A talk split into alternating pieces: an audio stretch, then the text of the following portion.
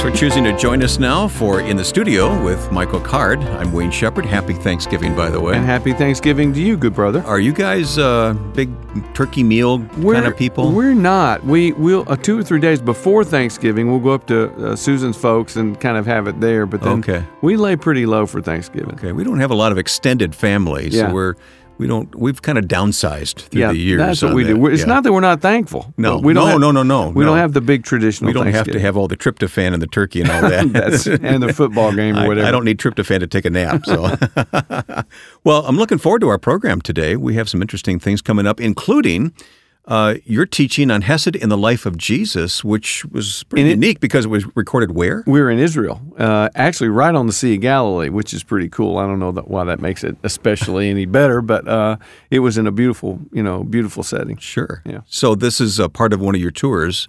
Yeah, we did a tour that was especially uh, uh, specifically themed uh, around the word Hesed, and so we went to different sites that were associated with uh, acts of Hesed in the Bible. All right. So we're going to hear your teaching that you gave that day to the Right. tour group, Right. uh, on the shore of the Sea of Galilee. Yeah. I, I think that's pretty cool. It was cool. Oh, it Yeah. was cool. Yeah. And then later, Dan Brown will join us of the Atlantic uh, City Gospel Rescue Mission. One of my favorite, uh, one of the most creative and compassionate people I think I've ever known. So it's going to be great to talk to Dan. Hey, thanks to our listeners who are responding, uh, especially in social media, because that tells others about our podcast. That's our brave new world, right? That's that's where we're trying to reach out uh, to. yeah, using Facebook and Twitter. On Yeah. Facebook, it's facebook.com slash Michael Card Music. That's uh, where it would be helpful if you would Yeah. go there and, and uh, repost some of the stuff from there. Facebook.com slash Michael Card Music. On Twitter, it's twitter.com slash Michael and then underscore card. And we're asking for uh, suggestions for songs that you'd like to hear. Oh, that's a good idea. Questions or uh, you know uh, uh, guests you would uh, like for us to have. Any any input that you want to have into what we're doing. We're we're open. Good idea. All right. How about we begin with a song from you here today? Um, I'm okay with All that. right. You okay with that? Yeah. This is called The Paradigm. Michael Card in the studio, and then we'll hear his teaching, Hesed in the Life of Jesus.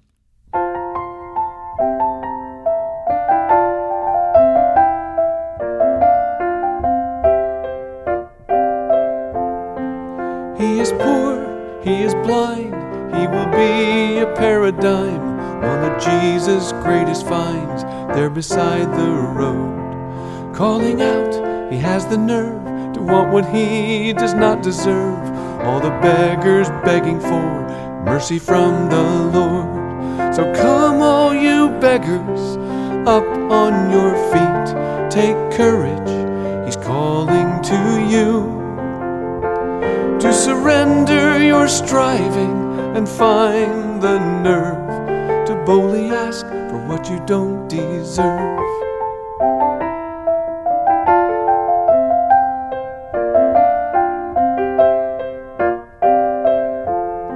A timeless moment caught in time, the beggar leaves it all behind. Then the perfect paradigm calls Jesus by name calling out on his knees with one request he wants to see, and he could see immediately when Jesus said, Go. So come, all you beggars, up on your feet. Take courage, he's calling to you to surrender your striving and find the nerve to boldly ask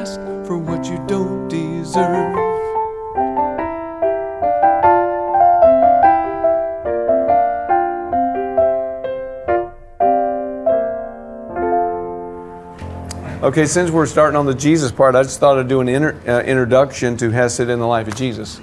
And I'll, I'll just do it by Gospels.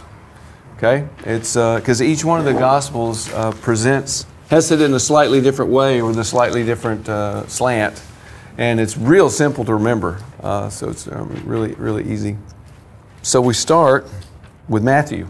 W- One of the things that you long to, for is to hear Jesus say the word Hesed. And it's only in Matthew that he says it. Very important verse, Hosea 6 6. This verse will become the sort of organizing principle of the Reformation of Judaism. Uh, I don't know if I've told this story, but this is in the Talmud when the, the, the, the ruins of Jerusalem are still smoldering. Uh, a great rabbi named Yohanan ben Zakkai. I remember I said before, before 70 AD, Judaism was Judaisms. It was lots of things, and that's in the Gospels, right? Sadducees, Pharisees, Herodians, you know, uh, Essenes, what, you know, you knew. And no one agrees on anything. After 70 AD, it becomes one thing. Sadducees are gone, temples are gone, Essenes are gone, the Romans crucified all of them. And uh, the only group left standing are the Pharisees.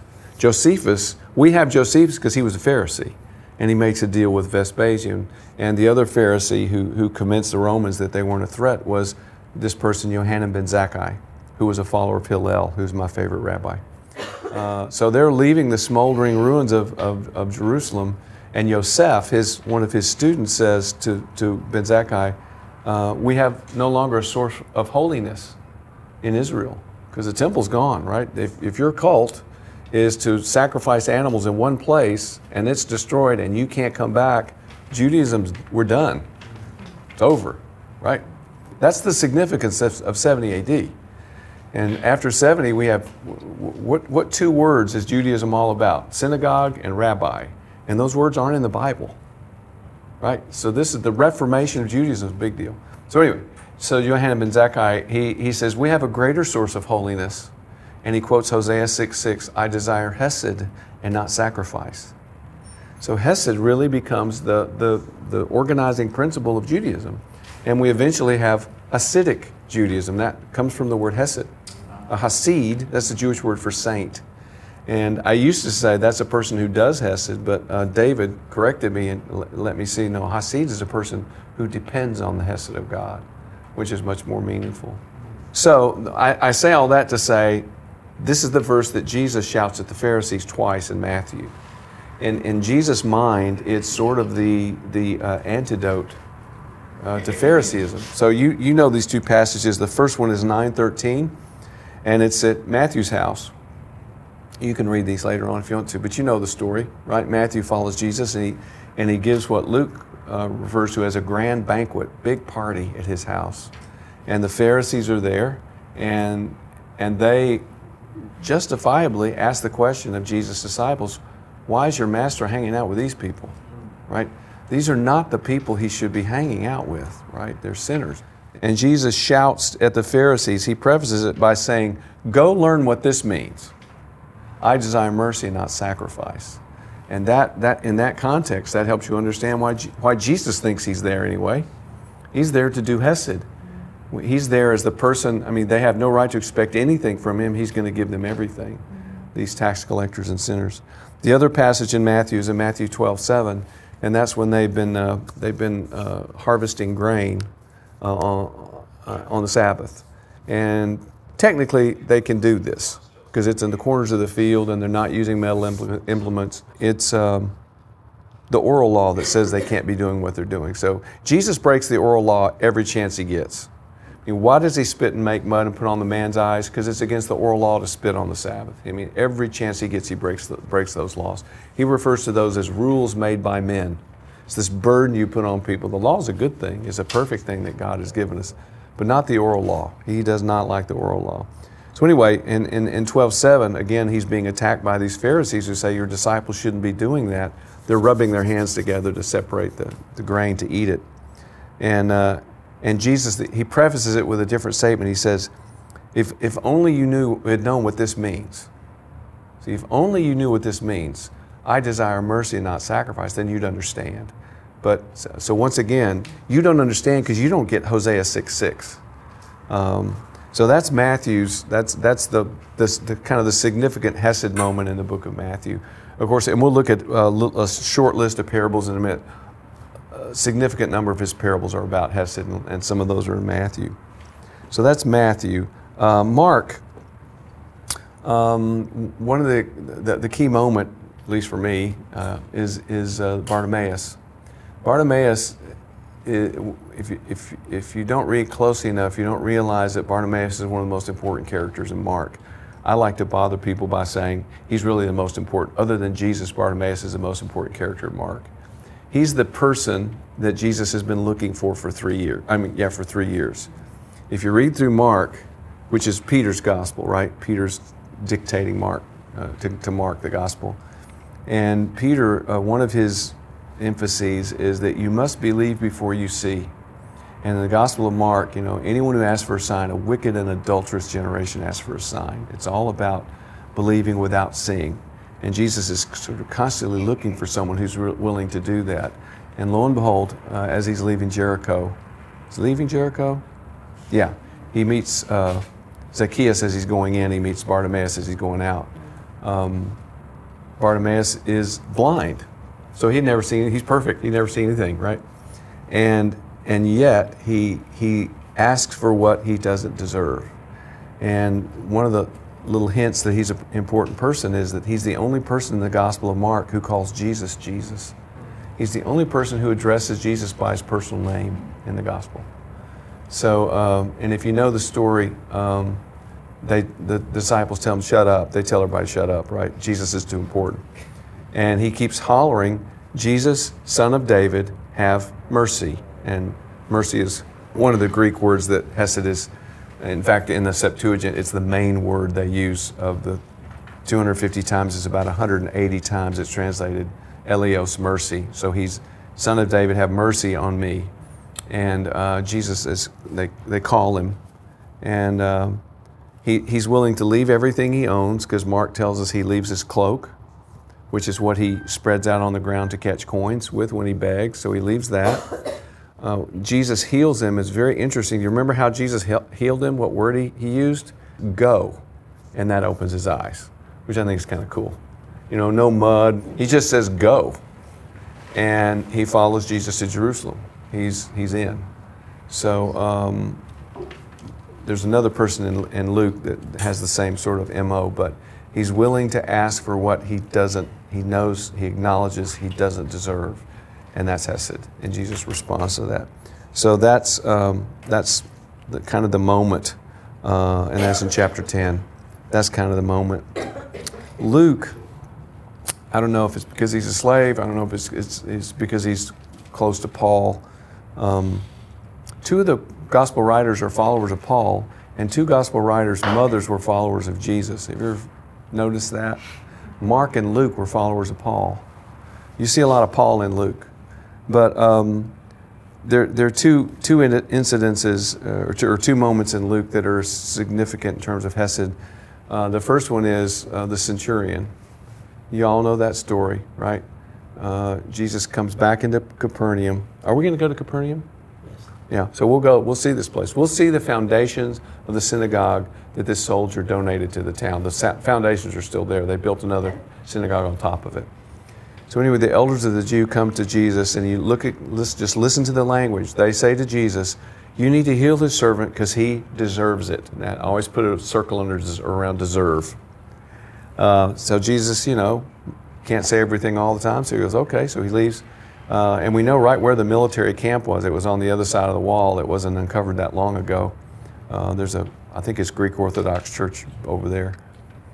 And as he's on the way, uh, he sends, the soldier sends some of his friends to Jesus to say, I don't deserve it, but I want you to do it anyway. Okay? I don't deserve to have you come to my house, is what he says. But he's basically saying, I don't deserve it. Okay, fair enough. But then he says, let's just say the word. And I, I call Luke the gospel of amazement. Everyone in, in Luke is amazed. You know, the shepherds and Joseph and Mary and the people and you keep wondering when is Jesus going to be amazed? And this is the one time in luke that luke says jesus was amazed. And he's amazed that this man is asking for what he doesn't he acknowledges he doesn't deserve.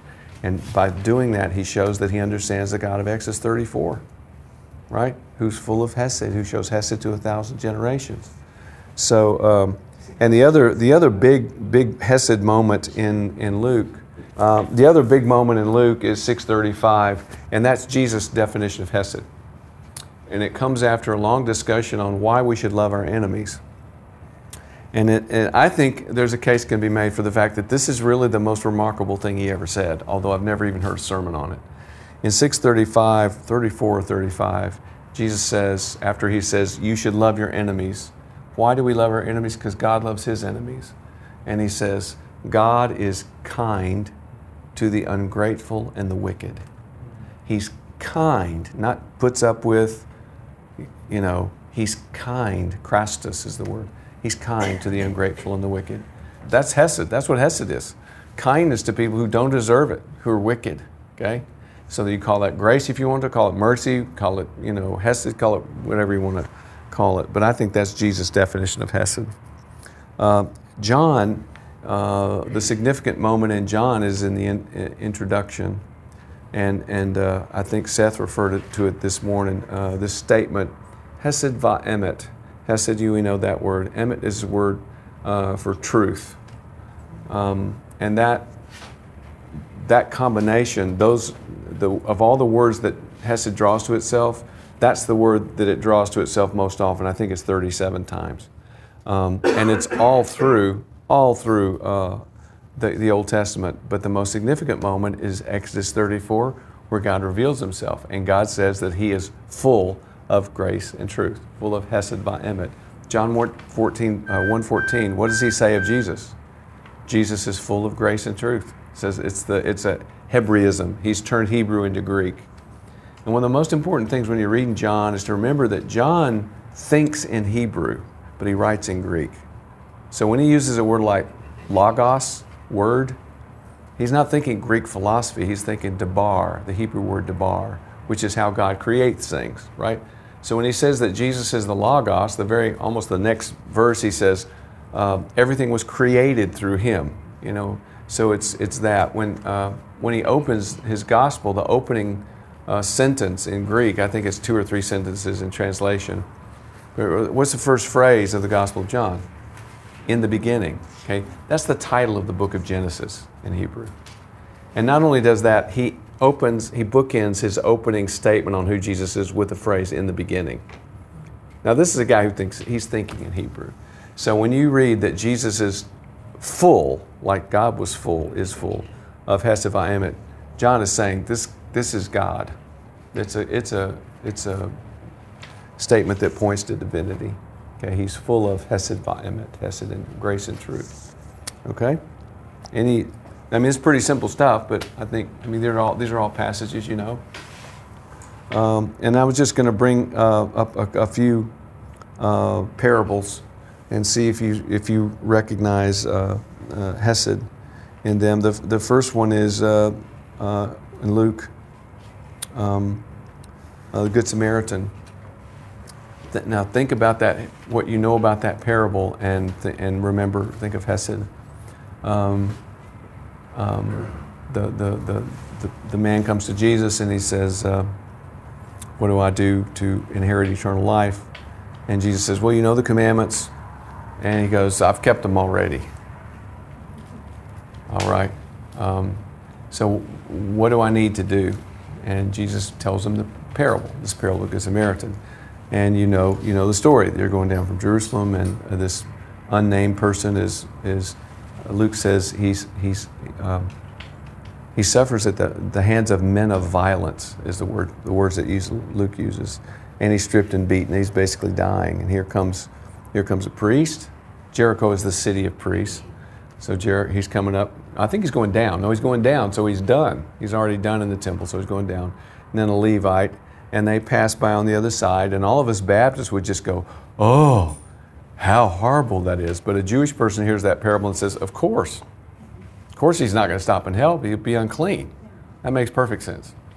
But then this person comes along who is a Samaritan, who, by the way, this this person won't even say his name and we know about the schism between the Jews and the Samaritans. And he, and again, this is, a, this is part of Hesed. Hesed is always over the top.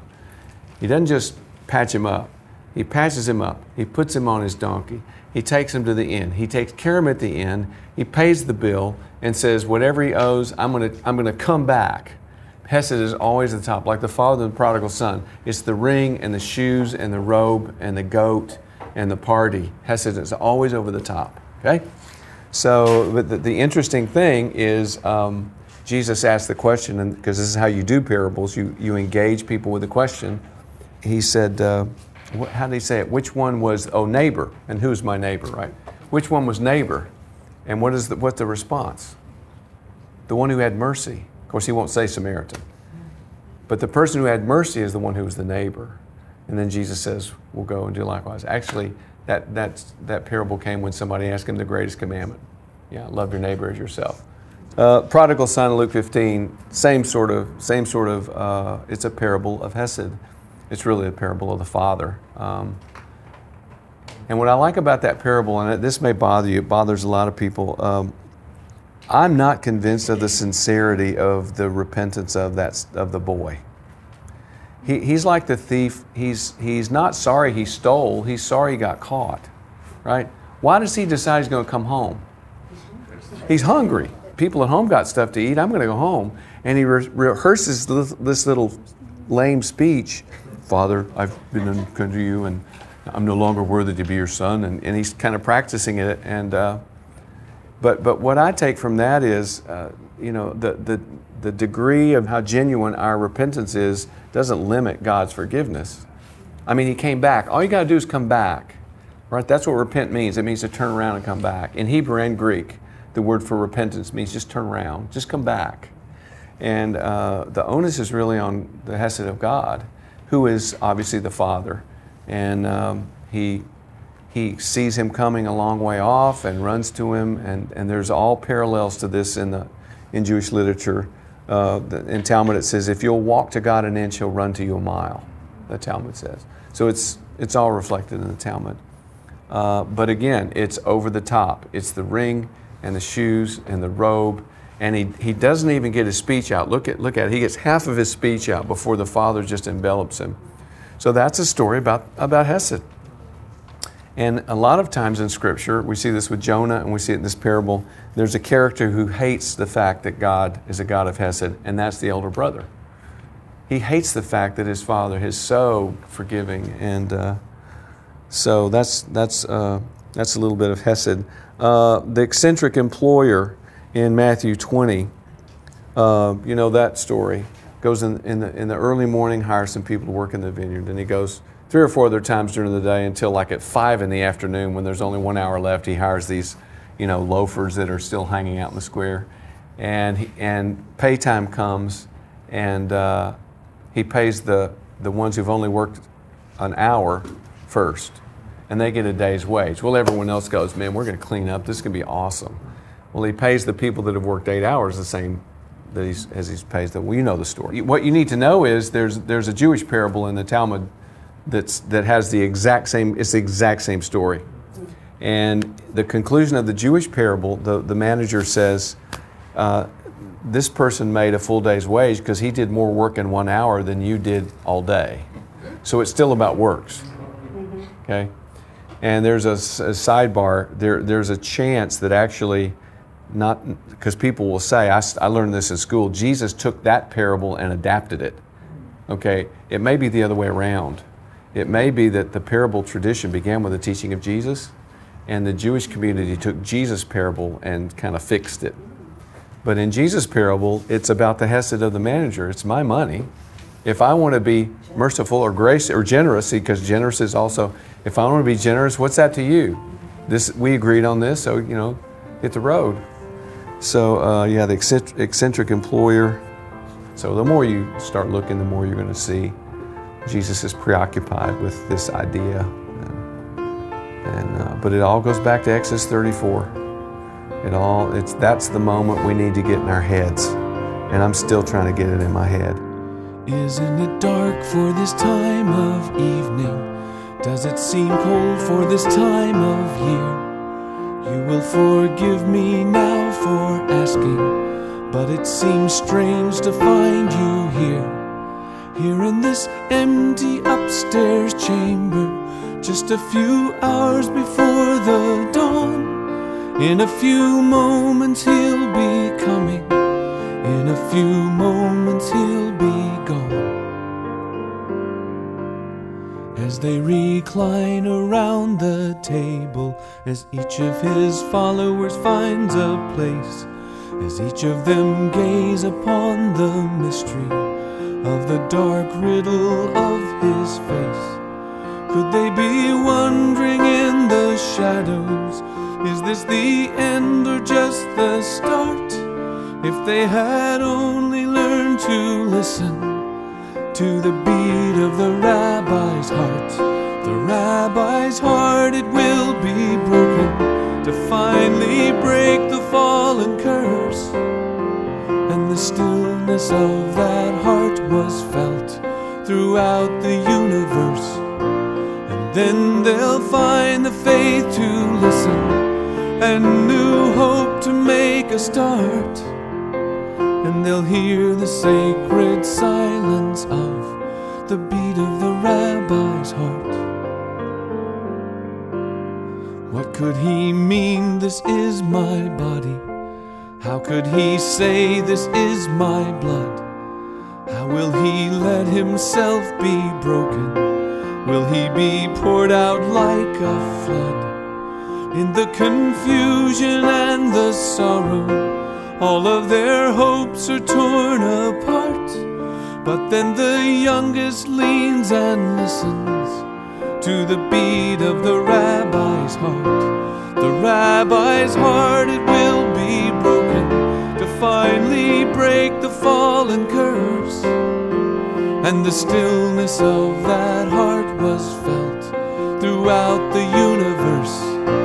And then they'll find the faith to listen and new hope to make a start and they'll hear the sacred silence of the beat of the rabbi's heart. Is that the morning light that's breaking?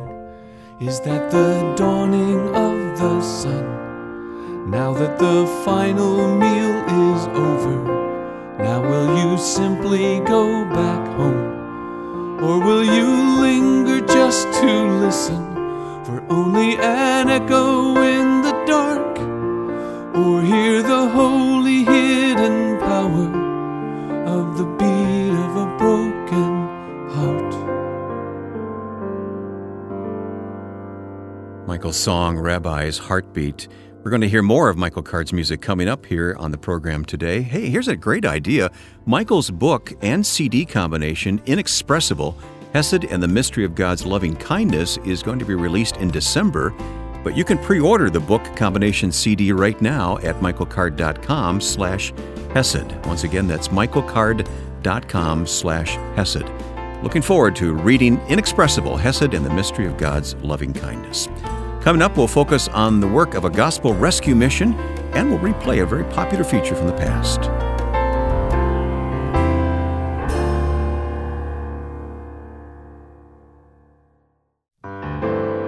Once again, welcome in the studio and happy Thanksgiving again to all of our in the studio listeners. I'm Wayne Shepherd with Michael Card. How about a song, Michael? Well, how about a song about the imagination? How the imagination is a bridge between your heart and your mind so that you can bring all of yourself to the process of listening to God's Word. How about that? How about that? How could I disagree with that? All right, so on demand, we're going to ask Michael to sing this song that he wrote, The Bridge, here in the studio. There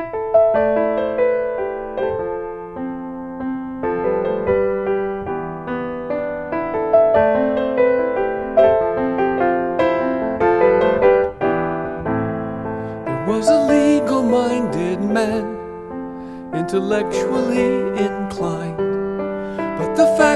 seem to pile up and fester in his mind. So he asked the twisted question What am I supposed to do?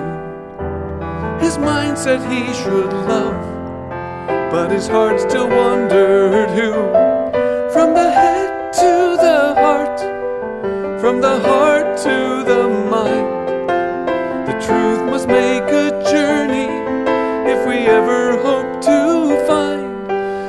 see it as a bridge or a narrow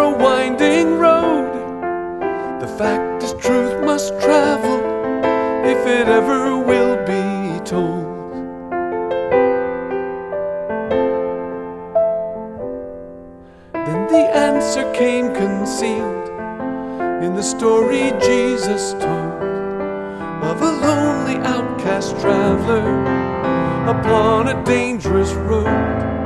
Then the man with all the answers left the wounded man to die, while the lonely, clueless stranger refused to pass him by.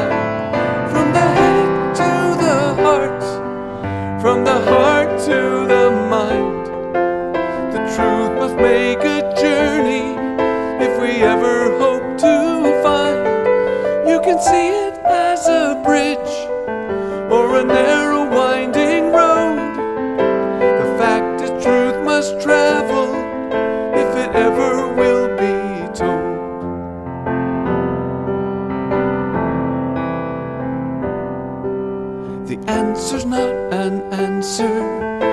it's for the mind alone. It's the orchard in the apple seed, it's the seed that must be sown. It has to do with loving and giving all you have to give.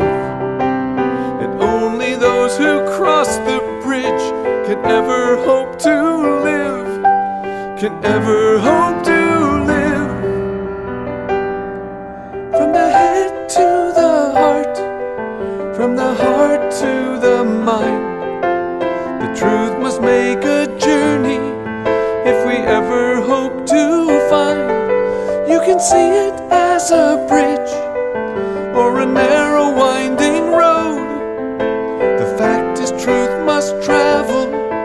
if it ever will be told.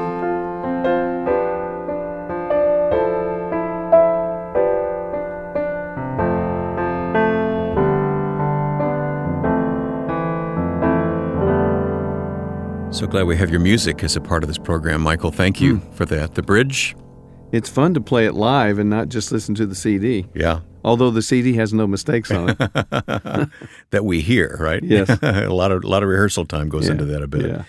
Hey, remember uh, a number of years ago on this program, we went on the road and went inside Nashville Rescue Mission. Do you recall that? That was a very meaningful conversation then. Yeah, the Nashville Rescue Mission is one of the one of let me stress this one of the best rescue missions in the country. There's another one that we're Yeah, about to we talk We just to. happened to have Dan Brown with us, who is president of uh, another great one. Yes, and um, we we learn we learn a lot from the the brothers at the Rescue Mission. In fact, we're going to play uh, some poetry from Billy, one of the guys at the in the mission, uh, a little later on the Yeah, program. we'll get to that in a moment. But Dan, welcome in the studio Thank here with you. us. Thank you. My pleasure. Yeah, Dan and I. How long we been knowing each other, Dan? Ooh. Uh, Since God I'm was a boy. Say, I'm going to say 15 years Yeah. from since we first met. yeah, Who don't you that know, long. Michael? I just know I don't know a lot of people, and I know the right people. I see. Okay, So all works. Well, Dan is one of the right ones because he's here on the program with us Yep. today. And we've been pl- we've been planning things for a long time. We haven't done very many of them, but we've been planning things. We're going to Well, do. we we have done some wonderful things, Yeah. and, and we and we just keep planning because I know eventually it happens in the Lord's time, and I have to be very patient Yes. when I'm planning. Uh, yeah, I can imagine. Well, we we were going to do uh, it's kind of a life of Jesus thing and have the a musical and Yes. all with guys from the mission. Oh, That's Yeah. it. Yeah. It's, it's still in play, and and, and uh, I haven't given up on it by any means. Yeah, well- I think it's an awesome concept and idea to bring to uh, to the public. What was your idea? Uh, but it's your music. Yeah, yeah. well, Dan, we have a very large audience right now that can hold Michael to it. So if you want to make Yeah. a commitment right here, you can do that. You know. oh, Mike, he, he's an awesome guy, and uh, I appreciate all the times that uh, we've worked together so far, and he's helped us uh, up here in the Northeast. Um, you know, getting the word out and the concerts that we've had, and and recently, um, you know, the conference and the concert again. It was just really wonderful, and lots of good feedback um, from the people that attended. So. Thank you, Michael, for all of that. Thank that, you. that was awesome. Well, tell us about the Atlantic City Rescue Mission. Well, the Atlantic City Rescue Mission has been in operation for over 54 years. Um, it started out as a little tiny facility on a, a side street with a few men um, who were really strong Christian believers who knew that there was a need for an outreach uh, sharing Jesus with the public. And so it was this little tiny storefront that after 54 years has grown into um, I guess our facility here is about 14,000 square feet. It is uh, it encompasses almost a full block behind the Atlantic City Convention Center, and um, uh, numerous programs. Uh, there's vocational programs. Uh, programs in the kitchen for training in, in all of those kinds of areas. But our most valued treasure and our most precious thing to us is bringing the gospel to those in need on a daily basis because we're serving the poor, the homeless, and the indigent, not only of Atlantic City, uh, but of southern Jersey and even reaching out. We're the only gospel rescue mission within those boundaries of southern New Jersey. So hmm. it, it's absolutely an amazing work. Um, we have um, men's program, single women's program, and a family program as well, a family life center. Um, and the majority of the families that come are usually single moms with their kids yeah. fleeing domestic abuse. So we've really uh, we have a special heart uh, for caring for those kinds of families and that kind of need. But it is an awesome, awesome work that we do here, all gospel centered hmm. because you can feed a man you can you can buy him a new home you can give him a new car you can do all these things. But if you leave out the gospel which is going to change the man internally soul wise amen. leading yeah. him to eternity in Christ we, have if we haven't done that then we've done him a disjustice. Yeah. Michael I know you feel strongly about rescue missions. I do too. I think they're the unsung heroes of ministry. They, they're really on the front lines aren't they? absolutely. And Dan Dan did mention the coffee house and the thrift shop I did not get yeah. there yet. Yeah. I didn't know how long yeah. you wanted me to go. Yeah. Is, is Michael on your payroll? Yeah.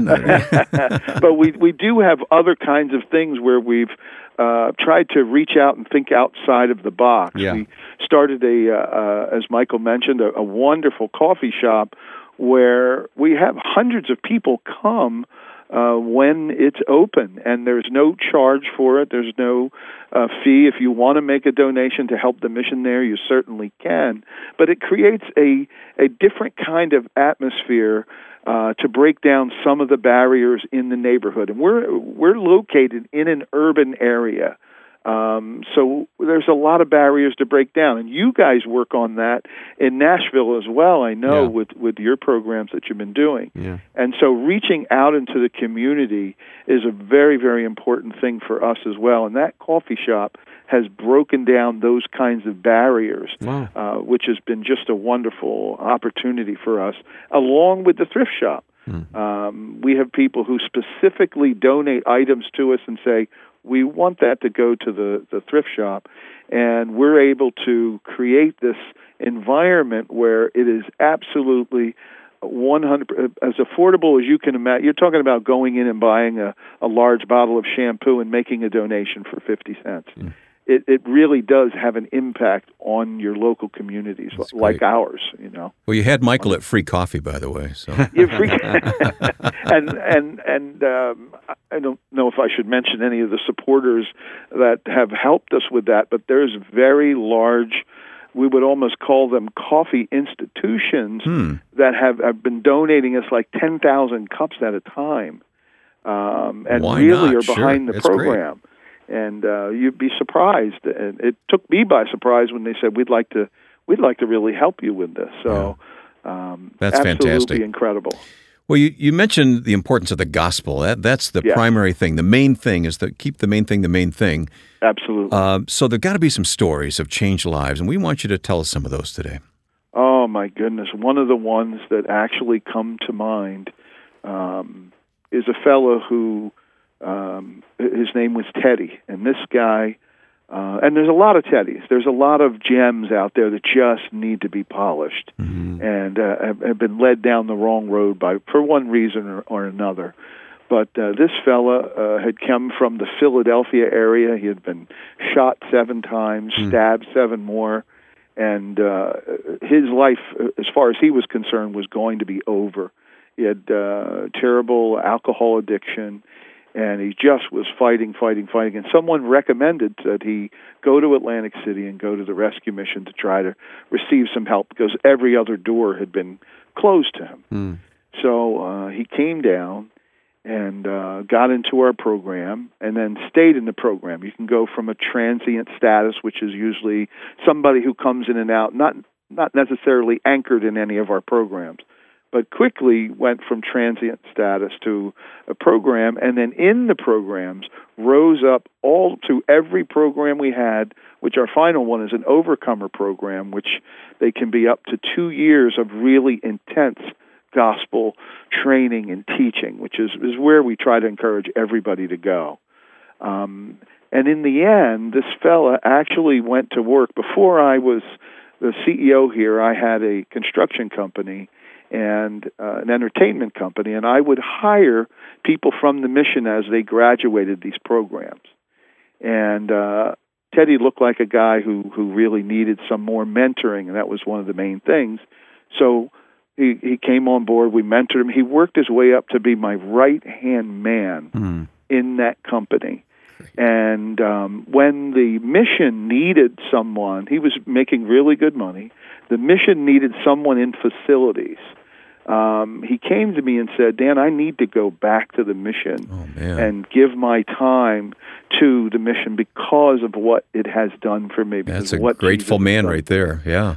he uh, i mean it was a, a huge decrease in pay uh he went back and he stayed there um he went home to be with the lord about 4 years ago and he he in that arena there he had found out that he had stage 4 cancer uh, never wavered in his faith and worked up until uh, like three days before he actually went home to be with the Lord Oh Boy. and um, we actually named uh, where the coffee shop is. That building is called Teddy Spady Hall. Oh, I love and that story. Uh, he became one of my best friends in life. He was an in- incredible man and an inspiration through so much hardship. But, but when he gravitated to the gospel, when the Lord got a hold of his heart, this angry big man uh, became, in the end, his name was Teddy. We called him a teddy bear. So it was an absolutely incredible story. We want to continue talking with Dan Brown here from the Atlantic City Rescue Mission, but Dan, we want you to listen. We want to play something that we we did a number of years ago here in the program, Mike. It's another Teddy, except his name was Billy and he was from Nashville. And uh, Billy wrote a poem about his uh, experience at the Nashville Rescue Mission, and Kirk Whalum came along and offered to uh, accompany it uh, with his saxophone. He's one of the greatest sax players in the world. So this is we call this Mission Man. That's awesome. From Lafayette to Nashville, I traveled one summer day. A broken man inside, I'd been crushed in every way. Satan turned me upside down and emptied all my joy. This man that stands before you is then a frightened little boy. He ravaged through my life, stole everything of value that I cherished. My beautiful daughter and loving wife, I was branded a failure doomed to perish. From Nashville to Pleasant View, I traveled one summer day. I came to meet three mission men who helped others find their way. They told me when to work and they told me when to pray. They told me what to eat and they told me where to lay. They said they too were lost, so it was a long, long time ago. They planted a seed inside of me, God caused that seed to grow. They sparked a flame within my heart that burns brighter every day. Where once was empty darkness is filled with light today. I'm grateful to these mission men who all three act as one for uniting me with my Father and with His precious Son. I thank God for the roses, Floyd Boggs and Clay King. I hope you men are smiling. Can't you feel my spirit sing? I praise God for the Nashville mission and for putting these men on board. And when this world is over, great is their reward. Now wake up in dorm one, lights on in old dorm two. My brothers, I pray you realize that theirs is our mission too. God's called us to be a witness, to continue the work these men began. I pray the day I meet my Lord, He calls me a mission man. From Nashville to who knows where, I'll travel one fall day. I know not where I'm going. That's why Jesus is called the way.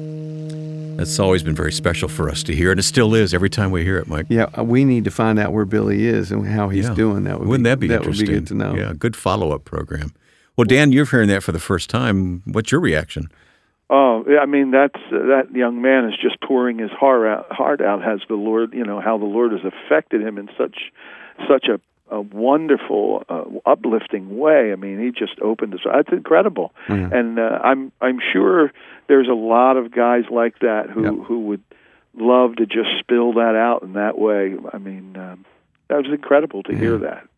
True to true to all of it, you know, in, in the experience of so many men uh, and women at the mission. Yeah.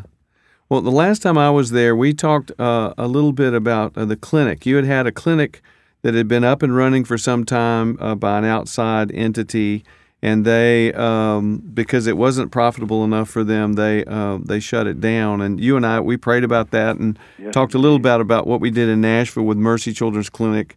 And so, uh, w- I just want to tell a story. I was just at a at a um, a retreat uh, uh, camp called Sandy Cove, and I sit down uh, next to a man named Paul, and we're talking away. And I said, "Well, where are you from?" He said, "Well, I'm close. I'm from close to Atlantic City." I go, "Oh, really?" I said, "Do you know about the rescue mission?" He goes, "No." So I'm I go all on and on about the rescue mission, and I finally say, "Yeah." And we had a clinic, and we had to shut it down because we we need a doctor. And he goes. I'm a doctor. it was just one of these incredible moments. So talk about talk about uh, a little bit about that need.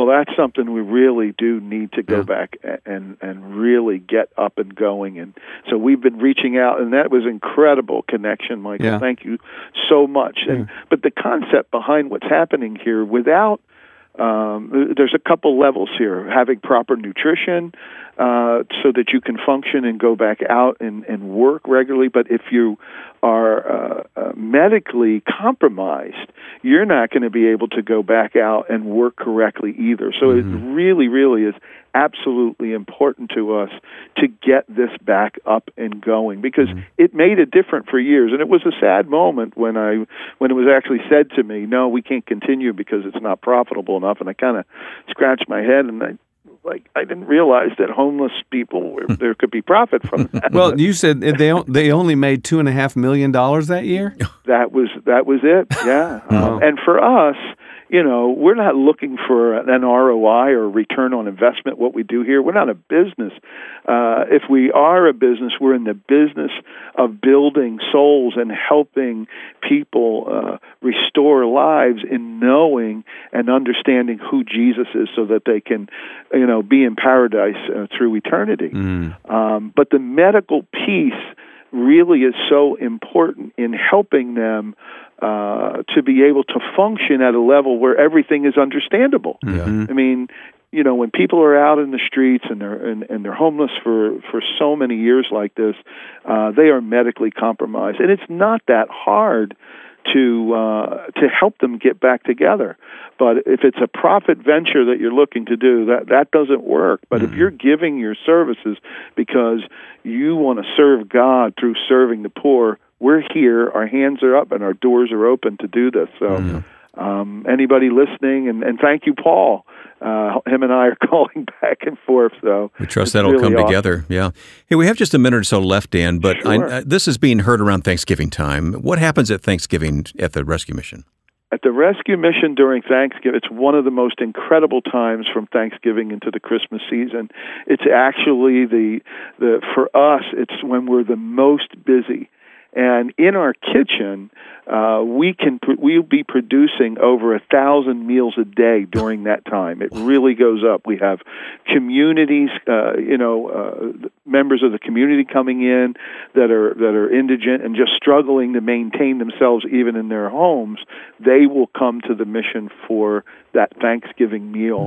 And so it really is an incredible time for us, and we it's just wonderful to be able to share the gospel at that level, you know. And it was Jesus's, it was his idea. We're just following his pattern. he was doing this over a meal. Every time we sat down at a mm. meal, we broke bread, we broke fish. There were incredible, miraculous things that took place. So, for me, that happens on a daily basis on meals here. You've been talking to Michael Card, haven't you? That I sounds- have. That sounds like something Michael would say. glad. All right. okay, I, I want I wasn't going to ask you, but I want to ask you. Okay, during this Thanksgiving, Dan, what are you most thankful for? For me, Yeah. I'm most thankful for my Savior. Oh Yeah. my goodness, there isn't anything uh, uh, above that. Just to to know uh, what Jesus did uh, for mankind is just um, I don't know how I could be thankful for anything else. We agree on all that, Dan. Thank you so much. You're welcome. And thanks for telling us about the ministry, the Atlantic City Rescue Mission. I hope some people listening will get on board with you there and help out. So we, That's awesome. we really hope You're so. welcome to go to our website and uh, you know check us out. We'll link to that actually Yeah. with Thank ours. you. So, okay. Let's uh, let's wrap this up. Dan, would you like to hear Michael's song here? Oh, always. All right. This is the King of Love, Michael Card in the studio. The King of Love, my shepherd is, whose goodness faileth never. I nothing lack if I am His, and He is mine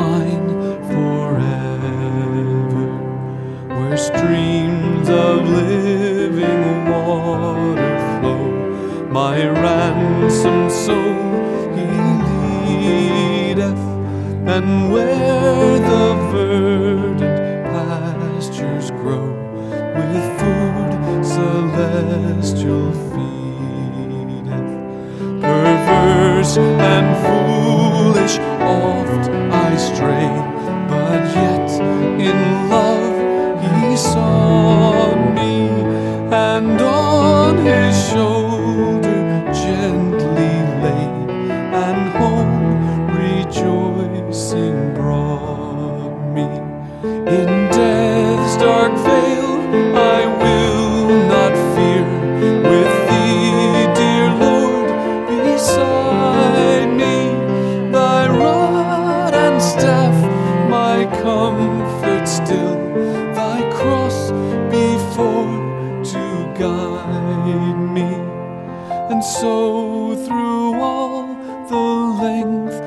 of days, thy goodness faileth never.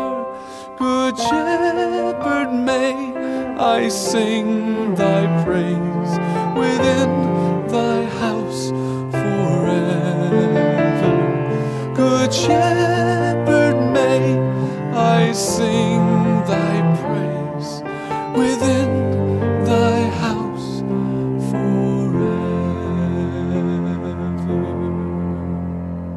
King of Love, my shepherd is. Michael Card in the studio, and thanks for listening to this Thanksgiving edition of our program. It was great to meet Dan Brown here, Michael's friend, on the program today from Atlantic City Rescue Mission, and we'll put a link to that rescue mission on our website. Hey, also, Michael's book, the pre release is available of Inexpressible Hesed and the Mystery of God's Loving Kindness. This is both a book and a CD, and you can pre order it now at our website, michaelcard.com slash Hesed. That makes it easy to find. michaelcard.com slash Hesed to pre order a copy of Inexpressible Hesed and the Mystery of God's Loving Kindness. Don't forget to join us on Facebook at Michael Card Music and on Twitter, Michael underscore card. Just search Michael Card on Twitter, you'll find it. And we appreciate you joining us here each week in the studio with Michael Card. Thanks for listening. Once again, happy Thanksgiving to all of our listeners.